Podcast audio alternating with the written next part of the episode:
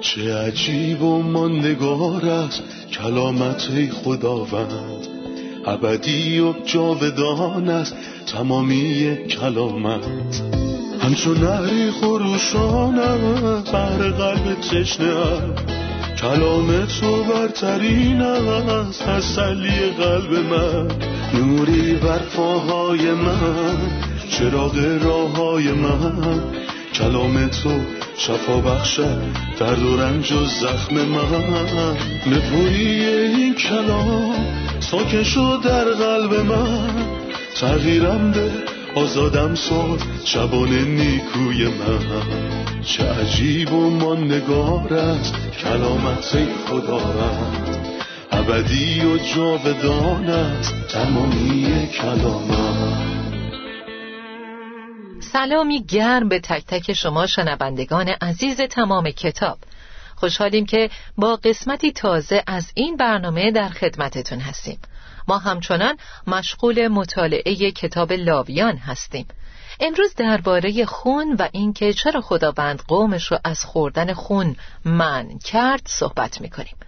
اما در خلال مطالعه تشویقتون می‌کنم که تک تک کلمات این کتاب رو شخصی برداشت کنید.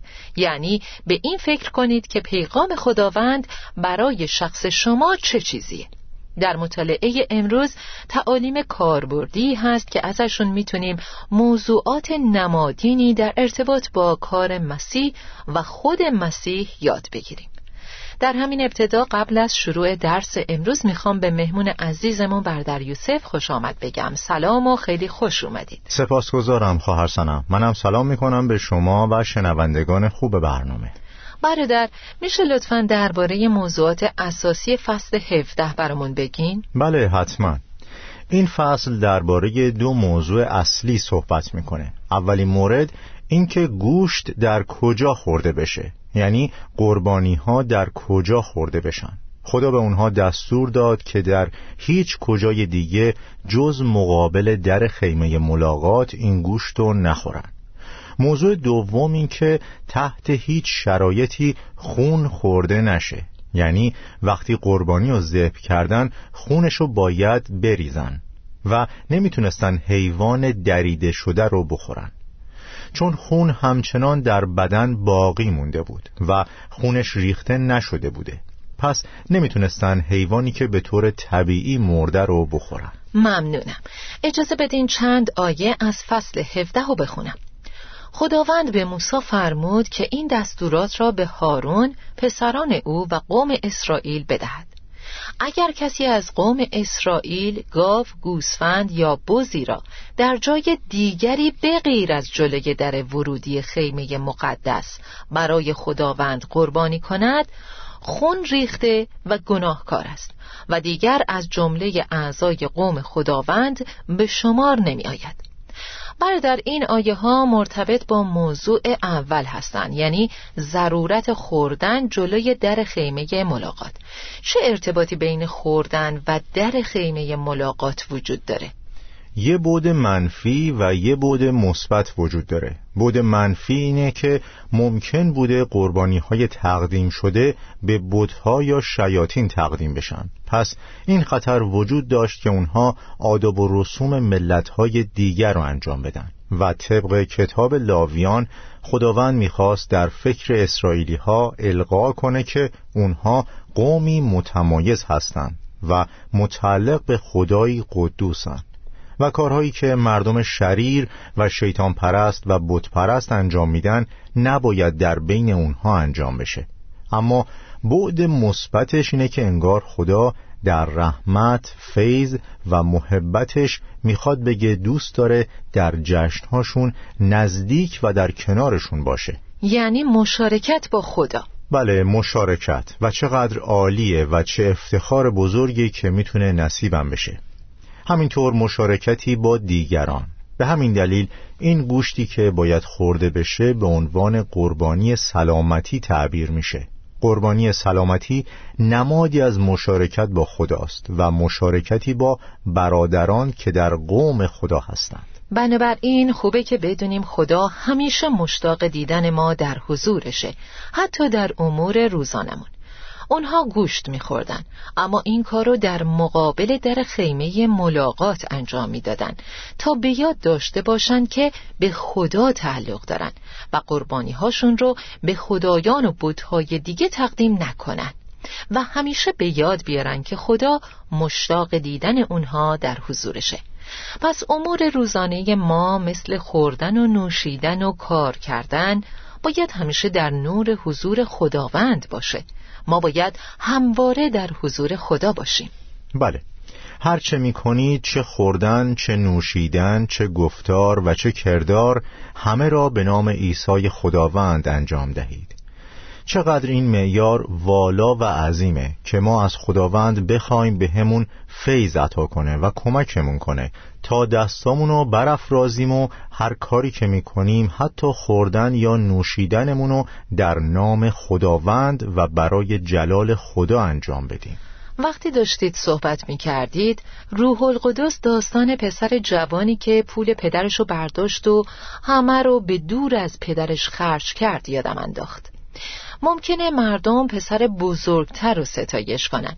اما در واقع پسر بزرگتر به پدرش گفت که یه بزغاله می‌خواد تا با دوستانش خوش باشه و اونم نمی‌خواست در حضور پدرش گوشت بزغاله رو بخوره. اون می‌خواست از چیزای خوب پدرش بهرهمند باشه اما دور از پدرش. و پدرش همیشه می‌خواد اونو در حال خوردن بر سفره خودش ببینه. خدا همیشه مشتاق دیدن ما در حضورشه چه در امور عادی و چه روحانی. او می‌خواد ما همواره در حضور او و مقابل او باشیم. اما این مردم ناسپاس چجوری جواب دادن؟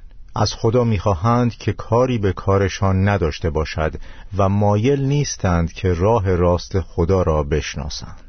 برادر ما دیدیم که وقتی یه قربانی رو ذبح می‌کنن باید اونو جلوی در خیمه ملاقات تقدیم می‌کردن آیا این اهمیتی روحانی داره؟ در آیه هفت میفرماید قوم اسرائیل دیگر نباید با قربانی کردن برای ارواح شریر در صحرا به خداوند خیانت کنند این چه معنایی داره؟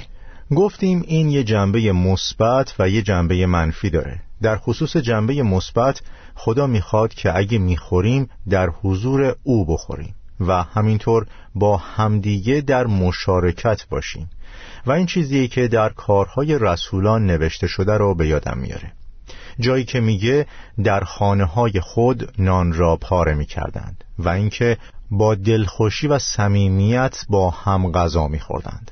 از این می‌فهمیم که اونها همه با هم در غذا شریک بودند. این چه جو زیبایی از مشارکت مهربانی و محبته. وقتی اول قرنتیان رو می‌خونیم می‌تونیم نتیجه بگیریم که اونها نان و شراب و فقط برای شکرگزاری خداوند یا اشای ربانی به جا نمی آوردن بلکه از اون برای مشارکت با همدیگه هم استفاده می‌کردن. و نه تنها این بلکه اگه اول تیموتائوس چهار رو بخونیم به همون میگه که ما باید خدا رو برای هر چی می‌خوریم شکر کنیم. پس میفرماید در صورتی که همه چیزهایی که خدا آفریده است نیکوست و نباید چیزی را که با شکرگزاری پذیرفته می شود ناپاک شمرد. ما دیگه به این فکر نمی کنیم که آیا این حیوان پاکه یا نه. این دیگه تموم شده. و مال عهد قدیم بود.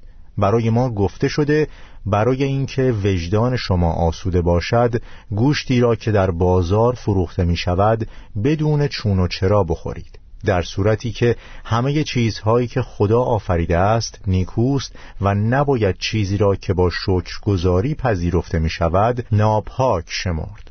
پس ما خدا رو شکر می کنیم و فراموش نمی کنیم که در مقابل خداوند می خوریم جنبه دوم جنبه منفیه که دربارهش صحبت کردم. ارواح شریر در صحرا به خداوند خیانت کنند. دیوهای بزنمایی که از پیشان زنا می کنند این آداب و رسوم بت پرستاست اونها قربانی هاشونو به بت ها تقدیم می کردن و پولس رسول گفت و من نمی‌خواهم شما با دیوها شریک باشید. شما نمی توانید هم بر سفره خداوند و هم بر سفره دیوها بنشینید. از پیاله خداوند و هم از پیاله دیوها. بنابراین هر وقت من جلوی در خیمه ملاقات هستم به یاد میارم که به خدا متعلقم. پس خوردن و نوشیدن من در مقابل چشمان خدا و در حضور اوست. پس به طور عملی من هر روزه در حضور خداوندم و همه کارها خوردن، نوشیدن یا حتی خرج کردن پولهام باید در نور تعلق به خدا باشه تا به سوی پرستش خدایان دیگه یا هر بوتی یا هر اراده دیگه که اراده منو از خداوند دور می‌کنه منحرف نشم چون من به خدای یکتا تعلق دارم. این چیزیه که ایلیا و اشعیا هم گفتن. اونها همیشه گفتن به حیات یهوه خدای اسرائیل که به حضورش ایستادم. یعنی من اونطور که مردم فکر می‌کنن فقط زمانی که به کلیسا میرم در مقابل خدا نیستم بلکه من در تمام طول روز در مقابل خداوند هستم. هرگز خدا را فراموش نمی کنم او همیشه نزد من است. هیچ چیز نمی‌تواند مرا بلغزاند. بعد از اینکه در مورد نکته اول از آیه یک تا هفت صحبت کردیم و درباره ضرورت خوردن در جلوی خیمه ملاقات خوندیم به مورد دوم می‌رسیم که از آیه هشت به بعده و درباره ممنوعیت خوردن خون صحبت می‌کنه. به مردم بگو که اگر یک اسرائیلی و یا بیگانهی که در بین آنها زندگی می کنند به غیر از جلوی در ورودی خیمه مقدس در جای دیگری برای خداوند قربانی کند باید از میان قوم بیرون رانده شود. هرگاه یک اسرائیلی و یا بیگانهی که در میان آنها زندگی می کند خون بخورد از او روی میگردانم و از بین قوم خود تردش می‌کنم. جان هر موجود زندهی در خون اوست و من آن را به شما دادم که برای کفاره گناهان خود در قربانگاه بریزید تا گناهان شما پاک گردد. خونی که در آن حیات است گناهان را پاک می کند چرا خوردن خون ممنوع بود؟ در حقیقت خوردن خون فقط در دوران شریعت موسایی یا در کتاب لاویان من نشده بود بلکه قبل از اونم بوده. در پیدایش فصل نه زمانی که خدا به نوح و فرزندانش اجازه داد حیواناتو بخورن گفت که از حیوانات پاک بخورن و به اونها گفته که مراقب باشید خون نخورید. در کارهای رسولان پانزده وقتی رسولان و مشایخ درباره عدم ضرورت نگه داشتن شریعت بحث می کردن به این نتیجه رسیدند که باید از ناپاکی های غیر یهودیان دوری کنند. از زنا و خوردن حیوانات خفه شده و همچنین خوردن خون بپرهیزند. پس رسولان هم خوردن خون رو منع کردند. انگار خون در عهد عتیق یا عهد جدید یا تحت شریعت در هر حالی مختص به خداست. قبلا در این کتاب دیدیم که اونها اجازه خوردن چربی و خون رو نداشتن.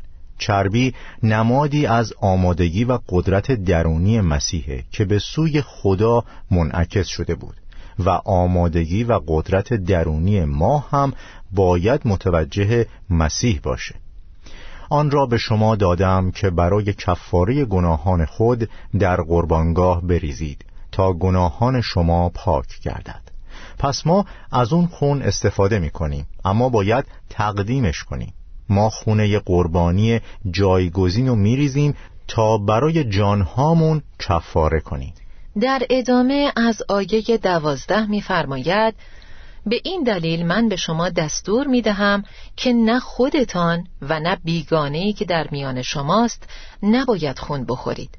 هر اسرائیلی یا بیگانهی که در بین مردم اسرائیل زندگی می کند اگر حیوان یا پرندهی شکار کند باید خونش را بریزد و خون را با خاک بپوشاند زیرا زندگی هر موجود زندهی در خون اوست. بنابراین به قوم اسرائیل گفتم که آنها نباید خون هیچ جانوری را بخورند چرا که زندگی هر موجودی در خون اوست و هر کسی که آن را بخورد باید از بین قوم رانده شود. هر کسی که گوشت حیوان مرده یا حیوانی را که توسط یک جانور وحشی دریده شده باشد بخورد خواه آن شخص اسرائیلی باشد خواه بیگانه ای در بین ایشان باید لباس خود را بشوید و غسل کند. آن شخص تا شام ناپاک می باشد و بعد از آن پاک می شود اما لباس خود را نشوید و غسل نکند گناهکار شمرده می شود برادر کاملا واضحه که موضوع خون برای خدا مهمه و خوردنش کاملا ممنوعه. این خون مختص خداست و روی مذبح قرار داده می شده لطفا بیشتر درباره خون مسیح برامون توضیح بدین. ما برکات زیادی دریافت کردیم.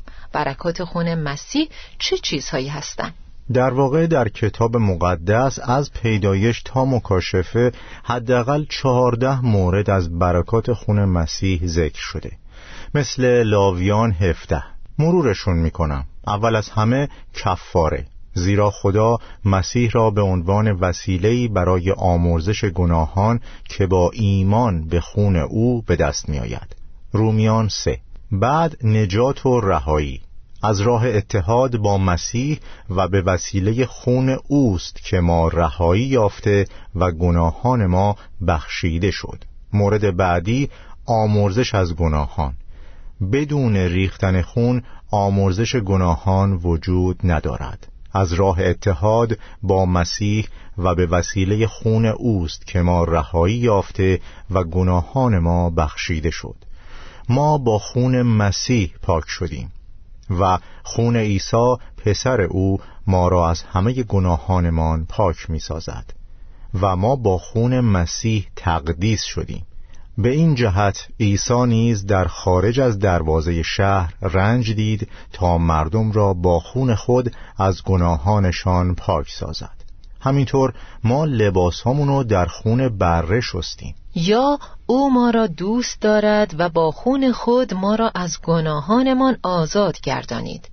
رداهای خود را شسته سفید کردند. و ما را به سلطنت رسانید تا به عنوان کاهنان مکاشفه یک و مکاشفه هفت. همینطور ما نیک شمرده شدیم. ما که با ریختن خون او کاملا نیک شمرده شدیم. رومیان پنج. بعد نزدیکی به خدا. پس ای برادران ما به وسیله خون عیسی مسیح اجازه یافته ایم که با شهامت وارد شویم. اما اکنون شما که دور بودید به وسیله اتحاد با مسیح عیسی و ریختن خون او نزدیک شده اید و مصالحه یا همون آشتی دشمنی ما را به دوستی تبدیل کرد. از غضب خدا خواهیم رست. مشارکت مسیحی غلبه بر شیطان. با خون بره و با شهادتی که به زبان میآورند بر او چیره شدند. زیرا آنها حاضرند جانهای خود را فدا کرده بمیرند. پس در کتاب مقدس می‌تونیم چهارده مورد از برکات خون مسیح رو پیدا کنیم. ما نه تنها می‌خوایم در مورد این برکات بدونیم بلکه همینطور خدا رو برای دریافت این رحمتهای عالی که به خواب هم نمی‌دیدیم شکر می‌کنیم. همینطوره. اجازه بدید یکی دو تاشون رو توضیح بدم. یکی از برکات خون مسیح همونجوری که گفتید مصالحه و آشتیه مردم فکر می‌کنن که آشتی یعنی دو نفر مخالف هم هستند بعدم صلح می‌کنن یا دو تا دشمن صلح می‌کنن آیا مصالحه صرفا بین دو نفر که با هم مشکل دارنه؟ یعنی آیا بین ما و خدا دشمنی بوده؟ به این منظور که خدا همیشه از ما خشمگینه و ما از او خشمگینیم. پس خون مسیح ما رو به خدا نزدیکتر کرد. یا اینکه معنی دیگه‌ای در ارتباط با تغییر طبیعت انسان و داشتن نوعی هماهنگی با خدا رو داره. چیزی که شما گفتی تعریف مصالحه در کتاب مقدس نیست چون در این باره دو واژه یونانی وجود داره. واژه اول به معنی مصالحه دو طرف است. یعنی با برادرت مصالحه کن. اول برو با برادر خود آشتی کن. این یعنی یه دشمنی بین طرفین وجود داره. آشتی کن. اما کلمه ای که در خصوص خدا و انسان به کار رفته به خصومتی یک طرفه اشاره داره. و متاسفانه از طرف جبهه ضعیفتره و این عجیبه. بله برای مثال وقتی کسی با یک نفر صاحب قدرت خصومتی داره سعی می‌کنه اون فرد رو راضی کنه چون می‌تونه مشکلات بزرگی درست کنه که از پسش بر نیاد. اما چقدر عجیبه که خدای متعال به دنبال انسان ناامید و مسکینه. برای همینه که وقتی افراد دعوت خدا رو نادیده می‌گیرن با مشکل روبرو میشن. پس کسی که برای مصالحه پیش قدم شد خداست که طرف قدرتمندتره. و چقدر ما ضعیف هستیم. به همین دلیله که هرگز در کتاب مقدس نگفته من می‌تونم با خدا مصالحه کنم بلکه او با ما مصالحه می‌کنه. و پیام این مصالحه را به ما سپرده است. پس ما سفیرانی از جانب مسیح هستیم. پس ما به عنوان سفیران مسیح از شما التماس می‌کنیم. با خدا مصالحه کنید. در واقع ما کسانی هستیم که با خدا دشمنی داریم. و شخص حکیم کسیه که با عجله و همین الان قبل از اینکه در بسته بشه با خدا مصالحه کنه. در کلام خدا می‌خونیم با مدعی خود وقتی که هنوز در راه دادگاه هستی صلح نما وگرنه آن مدعی تو را به دست قاضی خواهد سپرد و قاضی تو را به دست زندانبان خواهد داد و به زندان خواهی افتاد. یقین بدان که تا ریال آخر را نپردازی آزاد نخواهی شد. و اگه ما قرض خودمون رو در مقابل خدا در نظر بگیریم می‌بینیم که پرداخت این جریمه غیر ممکنه. همینطور یکی دیگه از معانی کلمه مصالحه درباره عمل تغییره. تغییر از چیزی به چیز دیگه. و دشمنی بین خدا و ما فقط این نیست که ما با او اختلاف نظر داشته باشیم یا از او متنفریم بلکه به طور واضح به او میگیم از ما دور شو. اما ما از خاک ساخته شدیم در حالی که ذات او کاملا متفاوته خدا نوره در حالی که ما منتهای ناپاکی و ظلمتیم. اگه روغن رو توی آب بریزید هرگز مخلوط نمیشن. یه جدایی و دشمنی بین این دو ماده وجود داره و طبیعت ما هم در تضاد کامل با ذات خداست. بنابراین خدا باید پیش قدم می‌شد و با ما مصالحه می‌کرد. و بعد می‌بینیم که به لطف این مصالحه و پیش قدمی مسیح ما در هماهنگی کامل با طبیعت او قرار می‌گیریم. یه قاضی بوده که یه جنایتکار رو بیگناه اعلام می‌کنه و این کار بزرگیه. قاضی حکم براعت میده و زندانی به جای دریافت حکم ابد به خونه میره و از جرمی که مرتکب شده تبرئه میشه. اما موضوع عجیب اینجاست که این قاضی به دنبال مجرم بیرون میاد و در آغوشش می‌گیره و اونو به خونه خودش دعوت می‌کنه. این دقیقا چیزیه که برای ما اتفاق افتاد. خدا به ما براعت داد. گناهان ما رو بخشید. ما رو نیک شمرد. بعد با ما مصالحه کرد. چه امتیاز و افتخار عظیمی نصیب ما شده و همه اینها در نتیجه خون مسیحه خون مسیح. متشکرم بردر یوسف. استراحتی می‌کنیم و برمیگردیم تا ادامه درس رو بشنویم.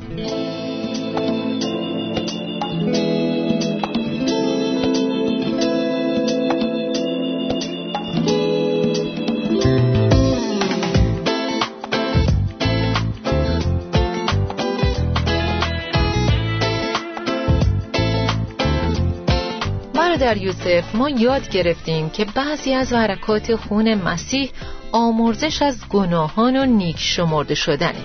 چه فرقی بین این دو وجود داره؟ تفاوت زیبایی بین این دو وجود داره. فرض کنیم که من ناخواسته یه نوشیدنی رو روی یه فرش گرون قیمت چند هزار دلاری ریختم و خرابش کردم. و چون صاحب این فرش مردی سخاوتمنده به هم میگه نگران نباش مشکلی نیست و منو میبخشه. طبعا این به خاطر سخاوتشه. اما من همچنان ناراحتم چون با اینکه اون منو بخشیده اما من هنوز به خاطر کاری که کردم غمگینم. حالا تصور کنید اگه اون مرد علاوه بر سخاوتمندی یه دانشمندم می بود. به هم می گفت نگران نباش. و مثلا یه اسپری می آورد و لکهی که من روی این فرش با ارزش ایجاد کرده بودم و محو می کرد.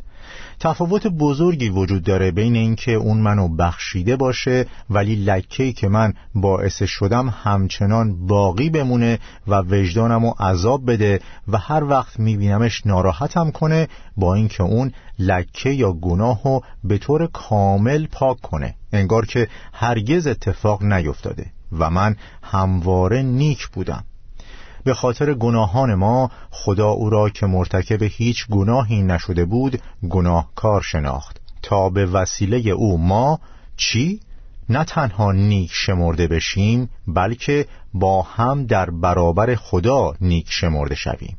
در مسیح. و اگه یه مخلوق شیطانی یا یه فرشته یا هر چیزی بتونه عیبی در عدالت خدا مشاهده کنه می‌تونه در ایمانداران به مسیح هم عیبی پیدا کنه. درسته. یعنی آمرزش از گناهان قرض ما رو پرداخت می‌کنه. یعنی این قرض نیاز به آمرزش گناهان و باز پرداخت داره. اما تقصیر و گناهی هم وجود داره و نیاز اون نیک یا عادل شمرده شدنه. من ورشکستم و نمی‌تونم این قرض رو پرداخت کنم. اما همینطور بخشیده شدم و با وجود ورشکستگیم متوجه میشم که اعتباری دارم. اعتبار عادل شمردگی. برادر به این موضوع در دوم سمایل نه اشاره شده. همیشه این دو مورد با هم میان. آمرزش و نیک شمرده شدن. یعنی مفیبوشت مدیون داوود بود و داوود مفیبوشت رو به یاد آورد. وقتی مفیبوشت به حضور داوود رفت فکر می‌کرد داوود می‌خواد دینشو ازش بگیره و تصفیه حساب قدیمی که با شاول داشت و از او طلب کنه. و فقط آرزو می‌کرد که داوود اونو ببخشه و بذاره بره خونه. اما داوود نه تنها اونو بخشید بلکه اونو در خونه خودش نگه داشت تا مثل یکی از پسرانش باشه و لباسای سلطنتی بپوشه. داوود خیلی بیشتر از اونی که انتظارش رو داشت بهش داد. این نیک شمرده شدنه. در انتها مفیبوشت ورشکسته نبود بلکه به ثروتمندی داوود شد و اندازه داوود هم پذیرفته شد. این کاریه که خون مسیح انجام داد. او نه تنها دین و پرداخت کرد بلکه همینطور نیکی خدا در شخص مسیح به ما نسبت داده شد. بله درسته. توضیح پایانی در مورد برکات خون مسیح دارید و بهمون بگید که چطور بر شیطان غلبه کنیم. چهاردهمین برکتی که شما در مکاشفه دوازده بهش اشاره کردید این بود که این ایمانداران با خون بره و با شهادتی که به زبان می آورند بر او چیره شدند. ما چطور می‌تونیم با خون مسیح بر شیطان غلبه کنیم؟ چیره شدن در اینجا مفهوم سگانه داره. اول به وسیله خون بره که مرتبط با موضوع داوریه. بعد با شهادت یعنی با کتاب مقدس. همونطور که مسیح بر شیطان غلبه کرد. و سه بار گفت مکتوب است مکتوب است مکتوب است.